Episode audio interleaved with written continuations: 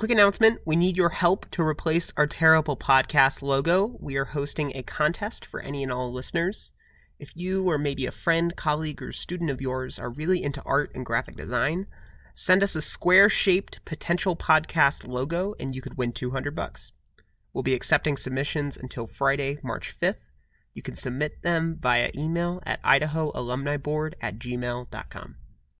Hey, just a heads up in this episode, there's a brief mention of suicide. Um, by no means is it central to our episode today, but I figured it was something that uh, we should address before you proceed to go any further.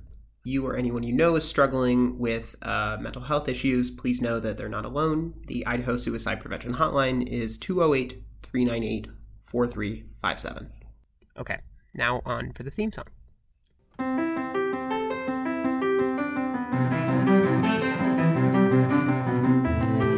Welcome to the Decisions Podcast, a joint production of the Teach for America Idaho staff and the Idaho Alumni Association. My name is Adam Shazel. I'm a 2017 Idaho Corps member and the manager of talent on TFA staff. We are here to bring you stories of decisions being made, personal and professional, in and out of classrooms by members of our Teach for America community, and also decision makers throughout Idaho. We're always looking for feedback. We want to hear your ideas about future episodes, potential guests, or any ideas to improve this platform and make it more relevant to your experience achieving educational equity for all kids in Idaho. You can reach out to us at Idaho Alumni Board at gmail.com, or you can honestly just call me or text me or whatever. This is a pretty niche audience, and we all know each other pretty well.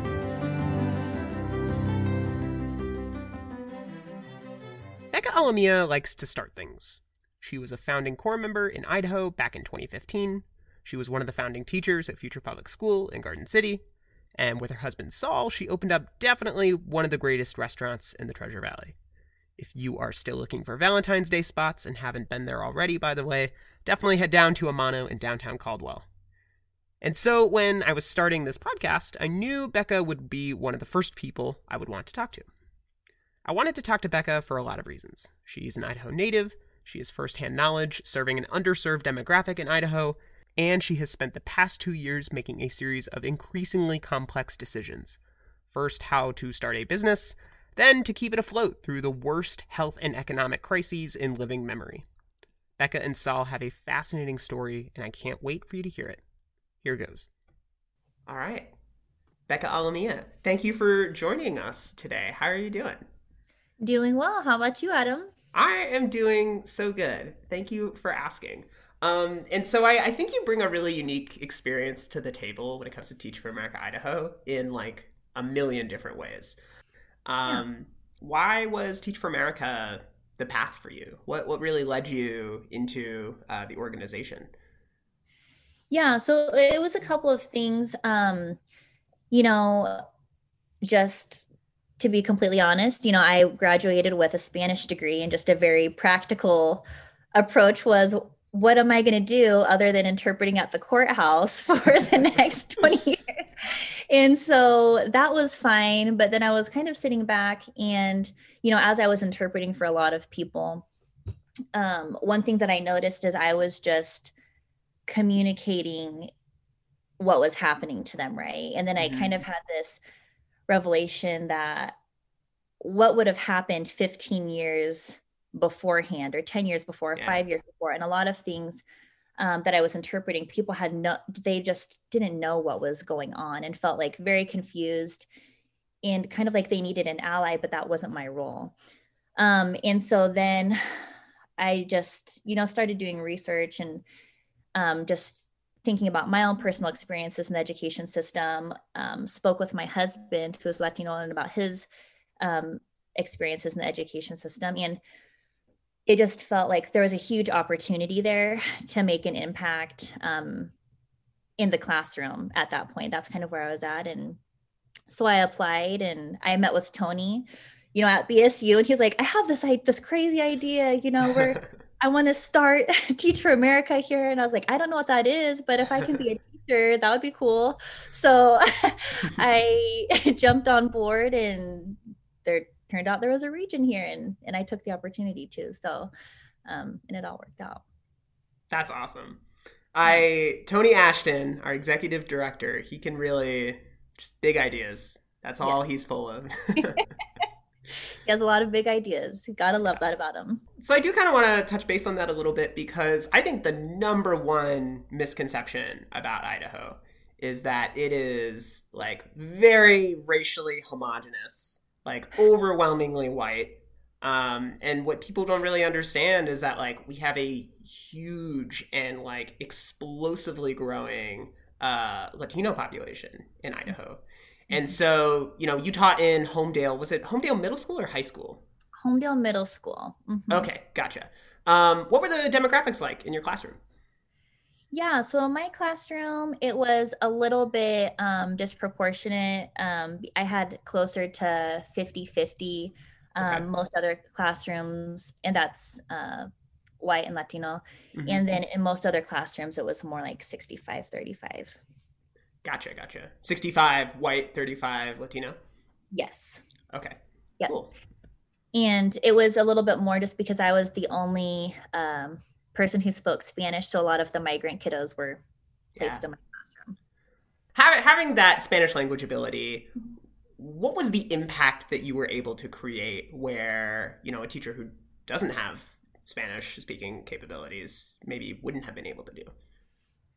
Yeah, I felt very fortunate because it, it really allowed me the opportunity to connect with a lot of families that had previously, you know, just felt really isolated in the school system. And so I did home visits for all of my kiddos before school started. And, you know, a lot of Latino families told me, you know, Mrs. Alamilla, you're the first person who's ever talked to us. We, you know, we just didn't know people thought that we were important, you know, and mm-hmm. and that mm-hmm. to me was like pretty profound that I was not like a first grade teacher, I was a fifth grade teacher. So that means they had 6 years in the school system um, where they didn't feel like uh, their voice mattered. And so that kind of has always stuck with me is, you know, how, you know, how I set up my classroom, how we, you know, had our policies, how I interacted with parents and how information got sent out and just making sure that uh, what I was doing was equitable and, and all families had the opportunity to engage and have the ability to know what was going on with their child um, in my classroom. So, so what was it like? I imagine you know being a first year teacher is insane. Like we've all done that process. Um, being in the founding corps in Teach for America Idaho must have also been insane.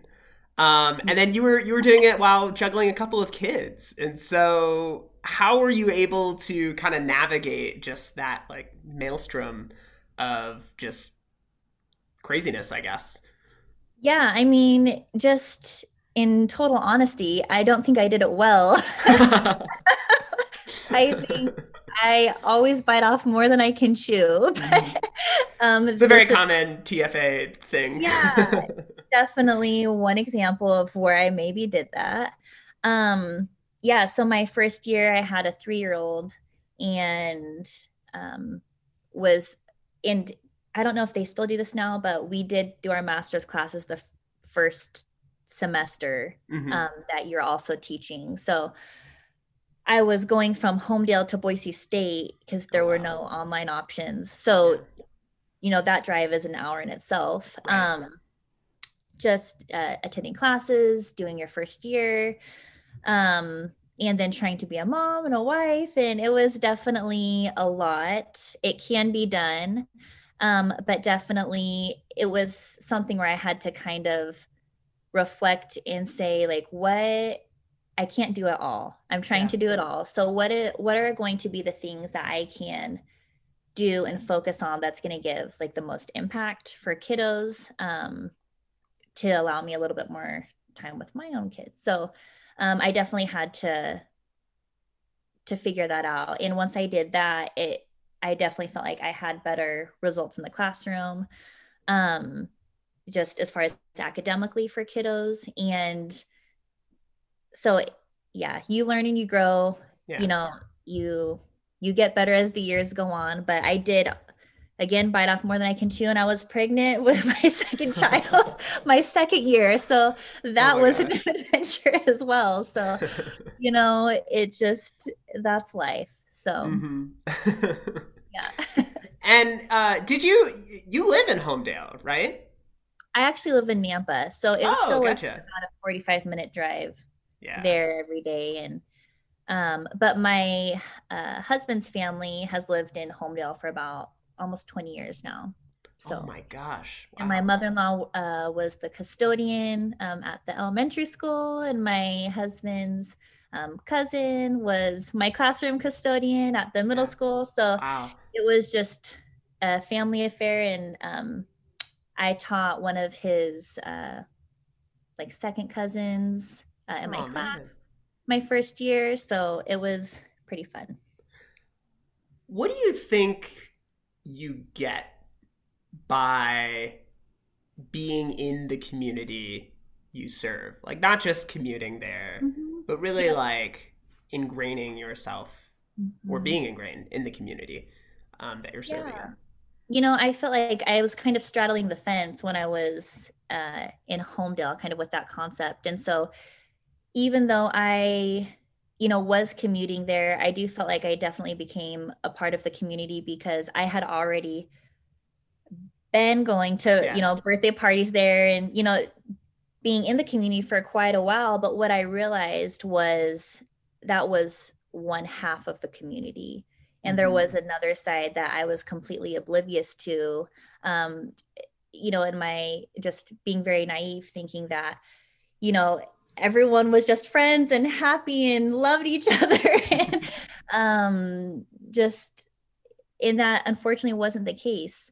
Um when i did enter you know my classroom just some of the comments that were said you know within uh I think it was my second year, one of the students uh, that I had wrote on a piece of paper um, the map of the United States and Mexico and put f- uh, flames in Mexico Oh wow. and wrote and then had little stick figures um, in the flames and said, you know, Trump's going to burn all of the Mexicans oh my gosh.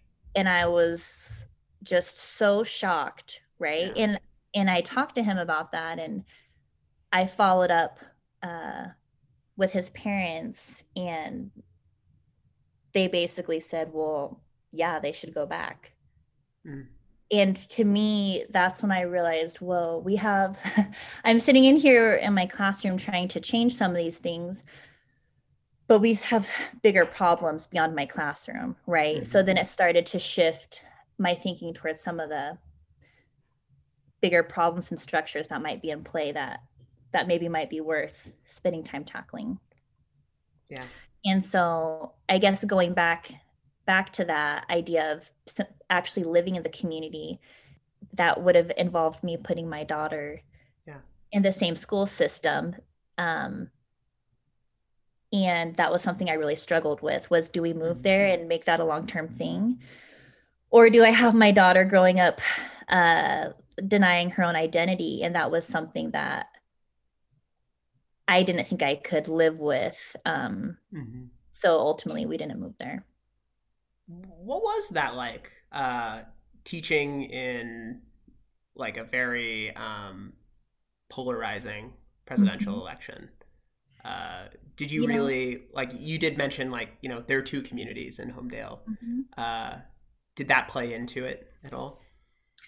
yeah i mean that that really my so that was my second year um and it was very tough um as you can imagine because i was also pregnant and all of the hormones and so i was just shocked what happened Mhm. um but then you know i remember i called um, one of my friends who who teaches in the boise school district um, sylvia and and i was like i don't know what to tell my kids this morning you know when i go to school and she told me you just have to show up they're going to show up and you have to show up and Mhm. so I did. And so we have our morning circle every morning, and we all sat down together. And some kids were like, Yeah, Trump's our president. This is the best day ever. Yeah. And so then we had our English message, and that day we had a Spanish message. And so then I told all of the kiddos in Spanish, you know, I said,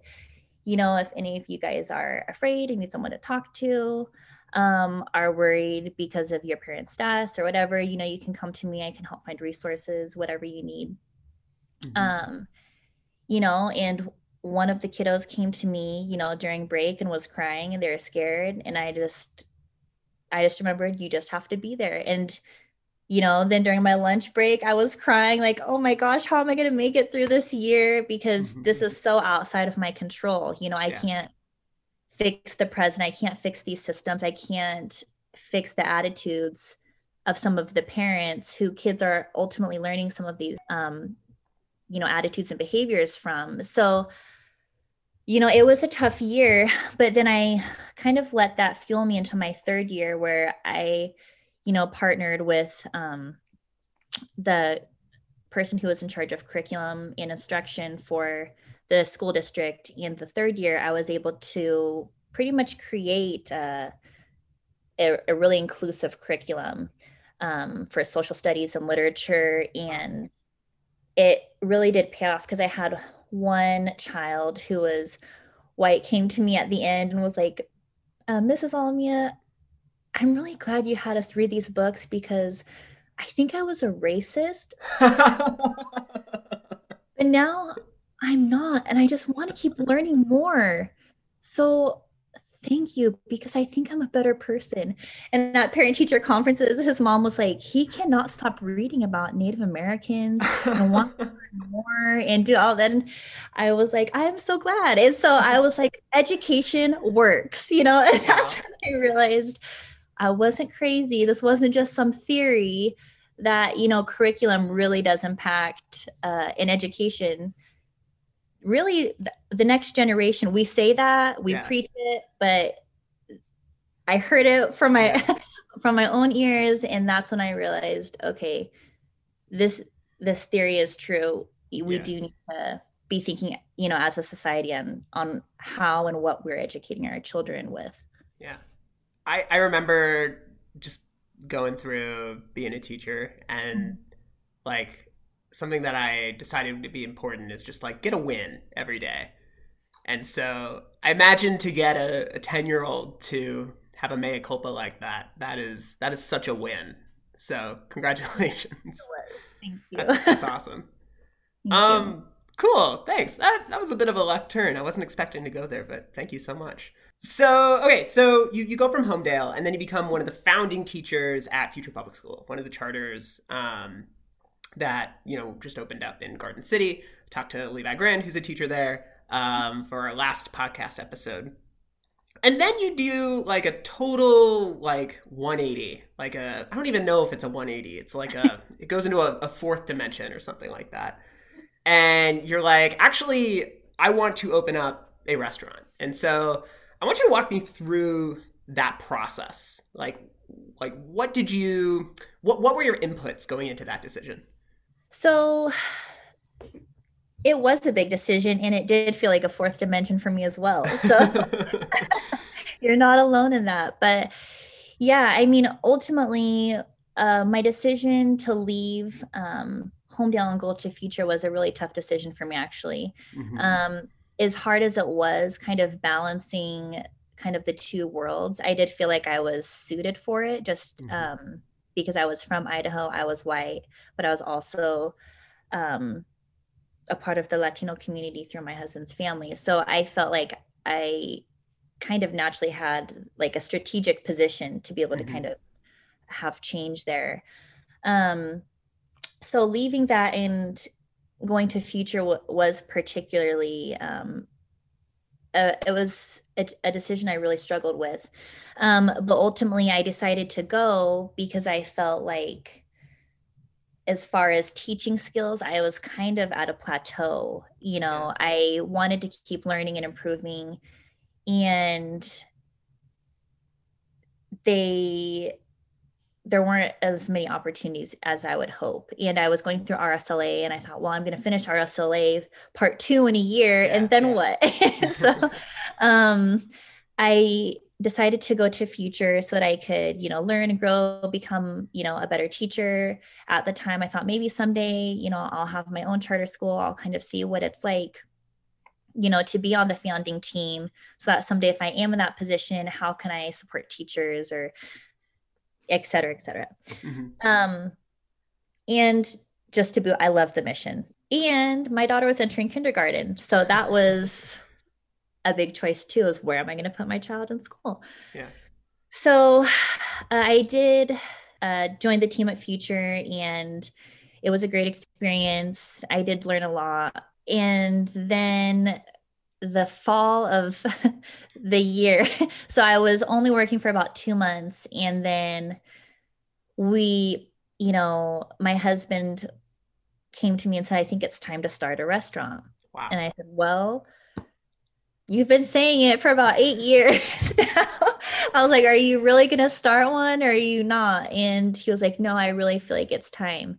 Mm-hmm. Um, and one thing that still was kind of on my mind was just how I felt like in, you know, Homedale, Owyhee County, Canyon County, there was just kind of this narrative of that the white families were essentially like the factory owners and the the farm owners and the Latinos were the workers. Mm-hmm. And that and that was kind of what your achievement level was, right? If kids don't show up for school, they just get pushed into the secondary school and we already have a tr- we already have a job for them then they get connected with their parents work and that's it right it was kind of mm-hmm. like a school to factory pipeline you could yeah. say and i kept thinking i wonder if um, kiddos had somebody else to look up to right who was the owner not not just you know somebody who worked for to have a connection with a parent but to show like hey whatever your dream is you can become that too just like all of these other people right? Yeah. so i thought well that might be really meaningful um, for kiddos to have like a mentor or somebody um, and so i thought i'm going to support my husband and do this. He had helped me um, work two jobs while I became a teacher and was doing my master's degree when we had our child. And so I thought, well, he helped me to support me and what I wanted to do. So now it's time to yeah. to turn around and support him. So I, you know, pretty quickly um, started reading a lot of books because that's as a teacher all I know what to do is like I'm gonna read and I'm gonna learn. So I read a lot of books really quickly on business, marketing, owning a restaurant. do you watch but, like a lot of Gordon Ramsay or something like that? Yeah, I, I you know, all the books like Wine Folly. Uh, basically, taught myself how to be a sommelier for a quick second. Wow. I mean, all these all these different things. Um, but then really you know kind of an agreement that we had was you know i thought i could still be a teacher and once i realized there was literally no way that i could keep teaching and run this the way that it needed to be ran um you know we kind of had an agreement that the restaurant wouldn't be just a restaurant. It would kind of be used as a platform to help create good in the community and to help um, just have a larger platform for policies, um, strategic planning um, for Caldwell, for Idaho, um, so that I also was kind of still getting to do what I wanted to do. And he's always supported me with that and has been my partner in pushing social issues. So it just felt like the right fit, I guess, for that and to be able to have balance, to be home with my kids a little bit more so like really important context here uh, your husband uh, saul is amazing um, he was i think it was he was the head chef at eureka which was like an amazing restaurant in boise for how long was that um, he was there for three years and then mm-hmm. before mm-hmm. that he was the executive chef at whole foods and so was was opening a restaurant like was that a long time dream of his or was that like more of a recent decision yeah, no, it was definitely something he had been wanting to do. So he actually went to school for architecture and actually um when I was pregnant with my daughter, he decided that he was not going to be an architect mm-hmm. and he wanted to he said I'm I'm going to start a restaurant someday. As you can imagine, you know, being 7 months pregnant and having like a you know, a 180 career change was like are you sure about this?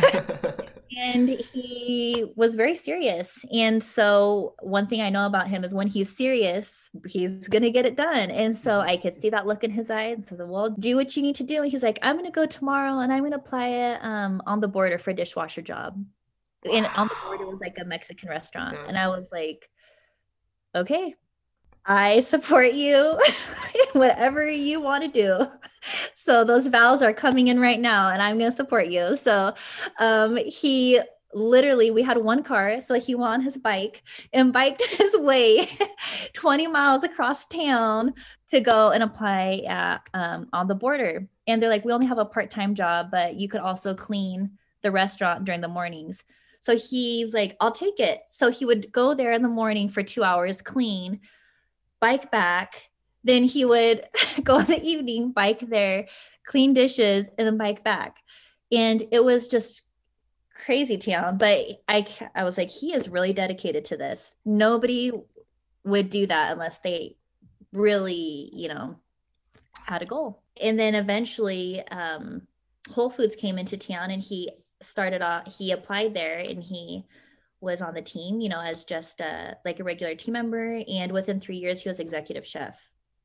Wow. So he just worked his way up really quickly and um, just strategically took positions. And then finally, when he told me he was ready, I was like, yeah, I think you actually are ready at this time. So if you want to do it, then let's do it. So my my jaw is like on the floor right now. Like I had I had no idea that that was the type of journey that the both of you went through.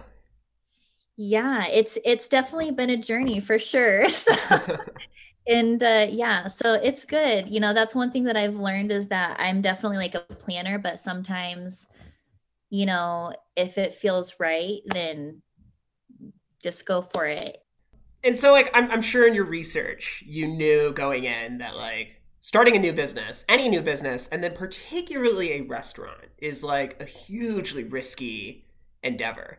Mm-hmm. And so, you know, you like took a, a, job with a salary and benefits and you threw it out and you just went all in on this. Mm-hmm. And so, what did you like?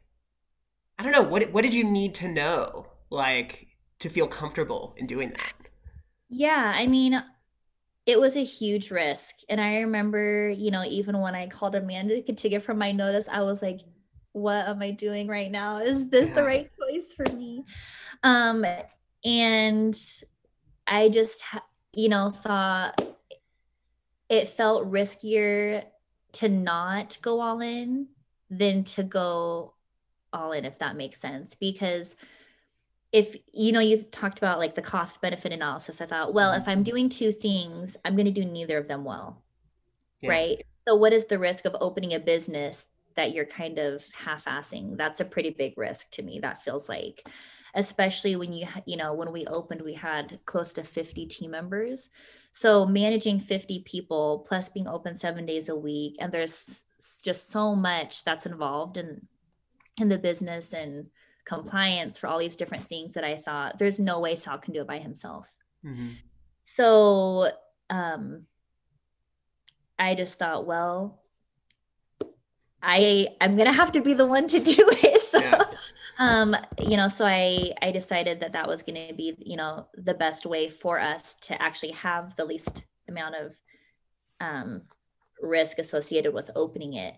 So we, you know, most uh, restaurants go out within the first five years. And, you know, I told my husband, I said, you know, I know you cook great food, but you better cook the best damn food.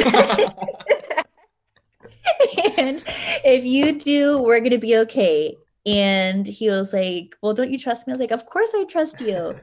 You know, he he does. He cooks really good food. So we're okay. Oh, you cleared that bar easily. Yeah.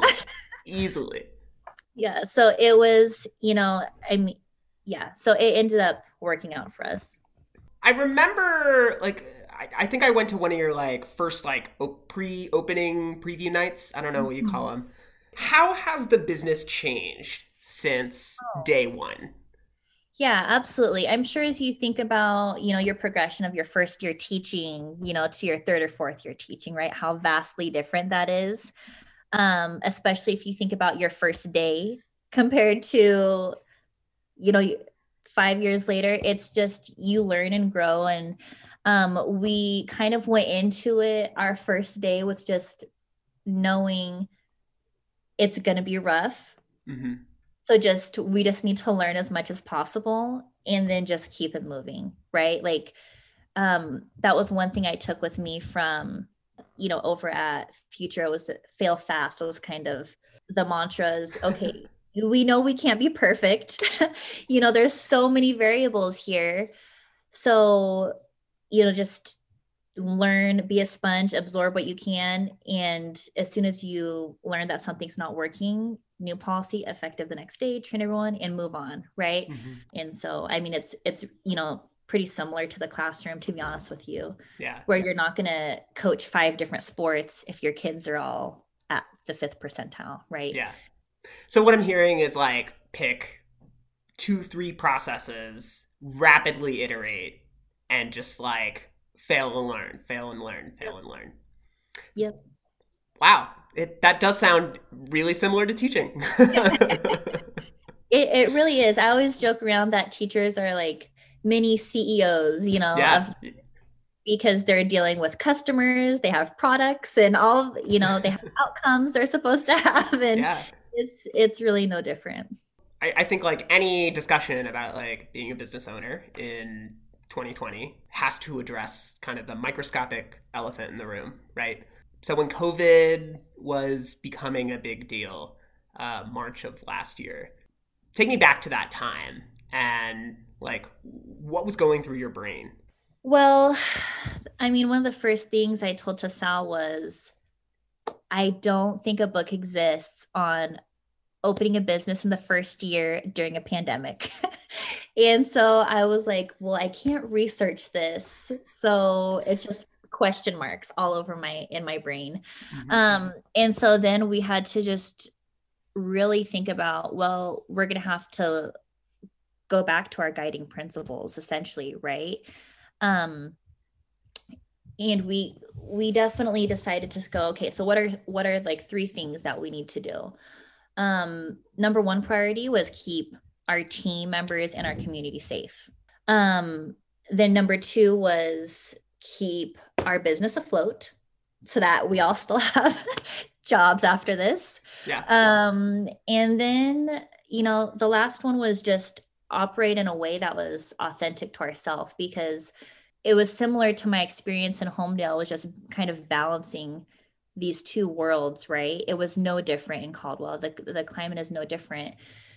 So it was really tough for us. We, you know, you always as a teacher go there's going to be these moments in history where you're going to be called upon to you know make a choice and see what side of history you're on right and we always say that and then we kind of were sitting here and we just thought is this that time for us mm-hmm. where we're going to be called to make these really difficult choices that may not um, like benefit us necessarily, but are just the right choice to mm-hmm. be making.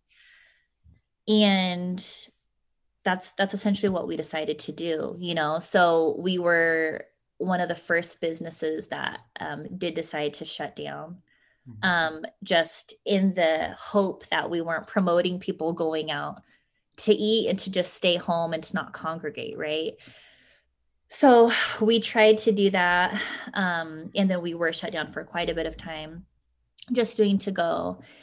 And then eventually it came time where we're like, okay, we're keeping our community safe, but maybe our business might be in a tough spot. So we're going to need to open up and figure out how can we now keep people safe while um, operating, you know, in a way that's going to sustain all of the team members who we're employing right now.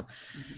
So, you know, we, you know, did things like put up plexiglass, require masks, um, social distance. Um, we took out, you know, 40% of our tables and put them where guests couldn't see them so that they couldn't ask to be having larger parties or things like that. So, you know, we made some strategic moves, you know, to ensure the safety of our team members and our guests. Um, and that was really tough for us because there was it put our team members in a position to essentially be harassed every day. Yeah. Um, as you can imagine, people coming in and just saying, like, don't you know that's so stupid? We've been threatened to be sued. I don't know how many times. oh, wow. People calling us on our phone number, telling us we're not complying with the ADA because they have to wear a face mask to enter. I mean, it the list goes on and on and on. And then finally, we just got to the point where we're like, whatever, just sue us. Here's our number. Here's our address. Send us the letter. I look forward to talking with you more. You know, like, yeah. like do like I told someone, I'm like, that's fine. Here's all my stuff. Great. And we and then nobody actually ever falls through, right? Because it's not Mhm. a legal claim. Yeah. So I, I don't know. I feel fine with how we handled it. You know, I think there's always, you know, room for improvement, but I do think in the grand scheme of things, we could sleep at night knowing we did everything that we could within our power to keep the community safe, keep our team members safe, um, and still keep while still keep employing people. You know, it was really tough because during the first shutdown, one of our team members' husbands actually um, committed suicide. oh my god. And so then that was like so heavy on us just thinking, okay, is our shutdowns the right thing? We keep hearing about how it's, you know, it's really affecting people's mental health. And then here it was, right? Yeah.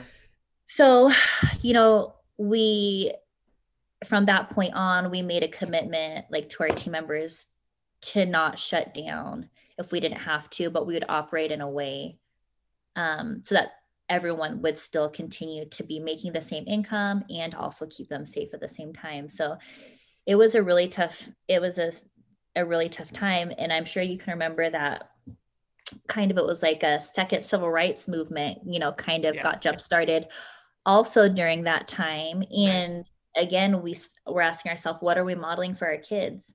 What are, are we acting on our values and our, and our principles to stay silent? You know, I do feel that um, business owners, schools have a responsibility to take a leadership role and make statements um, that are help help further our community, right, and our society. Yeah. And actions um, that do so.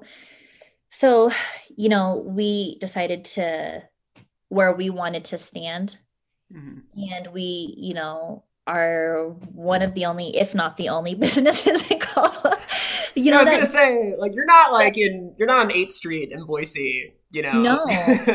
actually we started you know people started going online like giving us one star reviews saying like i cannot believe my time eating there the food was fantastic but this girl had a shirt on that said black people matter and said that immigrants are welcome i cannot believe that they would push such ideas in my face if i'm being totally honest my husband was an undocumented immig- immigrant till he was 12 years old so I was like, you don't have to eat his fantastic food, then you can go someplace else. Mhm. So, you know, it was just something that we just decided we're going to take a stand and, you know, we have the platform to do so.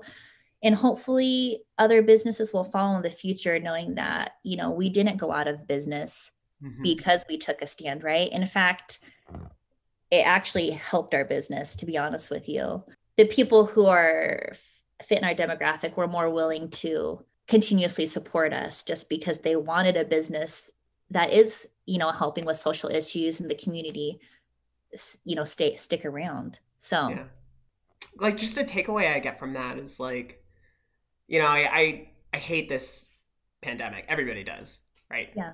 Um and because it just it, it polarizes people so Mhm. immensely because there's no way anybody can get everything that they want. Right? Mhm. Like Mhm. teachers want a safe working environment. Parents want their kids to get an education. Businesses want to stay open. Uh, but they also want to keep their employees safe and and like the trade-offs are real and having you guys you know seeing you guys navigate that is just really eye-opening to me at least yeah it it it definitely was um it was very polarizing you know there were those polarizing decisions and one thing we realized is that sometimes you know in life whether you know you're a school leader a teacher whatever you're going to be faced with not always you know, a good decision and a bad decision. Sometimes there's a bad, two bad decisions, and you have to decide which one is worse.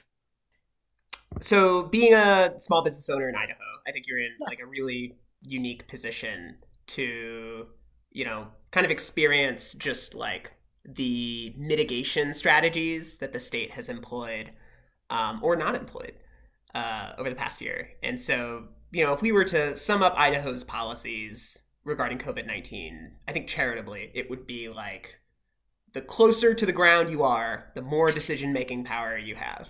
Yeah. And yeah. what's been your experience of that as a small business owner? Do you actually wish that you had less decision making authority in that respect? Yeah, I mean, I just wish there was uh, leadership in general. Mm-hmm. Um, you know, there's been a lot of scientific data that's been put out that is basically saying that what little pockets can't just do something, right? The vi- mm-hmm. the virus still keeps spreading. It has to be like this collective effort. Um, so putting it on such hyper local levels is extremely ineffective. Every single level, from the national level to the state level to the city level to the city council level. Um, I know we worked with, um, we gathered about 50 different businesses in Canyon County, mm-hmm. sent them to uh, Southwest District Health. Um, nothing happened. We sent letters to the mayor, Mayor Nancolas. Nothing happened. Um, and every response was his, uh, Mayor Nancolas was, well, we're going to wait on Southwest District Health. And it turns out there's only one medical professional on the health board mm-hmm. for making health decisions. And it's just whoever is up, you know, to your local neighbor to be who has no education or medical requirements to be making health policies. I had no idea about that until this all came about. Yeah, something that really surprised me, um, and I was in the classroom very recently. Yeah. Uh, so like Canyon County and Ada County, right? They're right next to each other, like yin and yang. They're in different public health districts. And so they have different criterias, these two counties, for what constitutes, in terms of community spread, green, yellow, and red. And so Canyon County's red is two and a half times worse than Ada County's red. And so, like, if you're trying to compare apples and oranges between like what different municipalities are doing, like it's just it's very tough. And yes. yeah, and, and and these decisions are being made by largely elected county commissioners. Exactly what you said, rather than you know medical experts. I got a couple more questions for you. Um, First thing I realized is that you really love starting things. Um, I, I maybe it's a coincidence. Yeah. You at least have a lot of experience, right? You were a founding TFA corps member in Idaho. You were a founding teacher at Future Public School. You started a business with your husband. Mm-hmm. What is it about like that startup iteration that you really like? I started noticing this as well, Adam. So I'm glad it's not just me that I noticed yeah. that. But yeah, I think I don't know. I think I like to be a part of creating something new, blazing a new trail. And I, one thing that I noticed about um, being a business owner is that I can choose to create whatever I want when mm-hmm. I want to. So if I want to create a new, you know, program selling you know, t-shirts to fund books that the school districts wouldn't approve, um, then I can do that. And that's the way to go around it. Because when we started that program, actually, uh, none of the school districts responded back that they wanted any books. Wow. So then we put it out to teachers. They're like, books. teachers got the books. And we still have a list actually of like 15 more that we're just, you know, still selling stuff. And as we get it in, find another classroom. Yeah. Um, so that was, you know, one way around it. But then I realized there's so many loopholes, you know, as a business owner. I remember my first year of of being a corps member, we had this, you know, cocktail party, mm-hmm. and all of the people who were, you know, surrounded by the governor, you know, the governor's task force were all business owners. And I just thought to myself, what does a business owner know about being in the classroom? Mm-hmm. You know, there there's and you're saying that as a business owner. As a business and a teacher. Yeah. and so there's so many different things and you know it just didn't seem right but then i always kept that little nugget of information with me. So now as a business owner all of a sudden all of these doors just magically fly open right? It's you know for i mean just as an example um, this week, I got invited to be on the strategic planning committee for the Caldwell School District. Wow. because I'm a business owner. um, and, and, so, me and uh, Dr. French, I'm going to be giving feedback for their plan, you know, for every once in a while. So, that's something that I noticed on the committee. There is one other teacher you know, I joined, you know, the Idaho Business for Education Association mm-hmm. because apparently, you know, businesses can help uh, fund selective projects. Yeah. Right. And so then I thought, well, if I get this, then, you know, I can actually shine light on maybe the real projects that should be mm-hmm. being funded or maybe policies that should be being pushed for instead of like, you know, more Legos or whatever, you know? Yeah. So, mm-hmm you know that's cool and everything but there's some big there's big issues that need to be fixed here in idaho. So that was just yeah i guess the way that i think about running the restaurant is essentially like we're a non we're a not a self-funded nonprofit right? Like, like we you know we I don't think the tax bureau would have some questions about that. Right. Right. You know we have our money and we make it. We pay all of our employees. Give ourselves just you know a small reasonable salary and it can donate the rest of the money. Nice. So you know i don't think like everybody's answer is go out and start a business and then you can do all the things you want to do. Um i just think that for me personally it's something that is working right now. Who knows if this is what I'm always going to be doing. But I do think that it has afforded me a lot of um, maybe I guess you'd call them like inside opportunities mm-hmm. um, in access to some of the like policy decision making that mm-hmm. maybe as a teacher you don't necessarily get access to. Yeah. Thanks for that peeling the window back. That's amazing. Yeah. Or peeling yeah. the curtain back. Um, last question. I think I'm gonna try like this like question that I ask everybody to sign off. Um, and it's just like, what's special about Idaho to you? What do you love about Idaho? Yeah, what do I love about Idaho? You know, I I feel like there's what's great about Idaho is there's a lot of growth opportunities that maybe in other states could take longer to do just because of um, just by sheer numbers. Um, but I do feel like there's there's a lot of opportunity here. All right, that's it for now.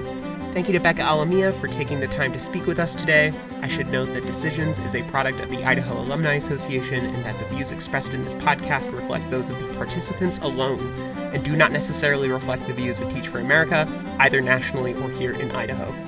If you have any questions, you can email us at idahoalumniboard at gmail.com theme song is Perpetuum Mobile by the Penguin Cafe Orchestra. Take care.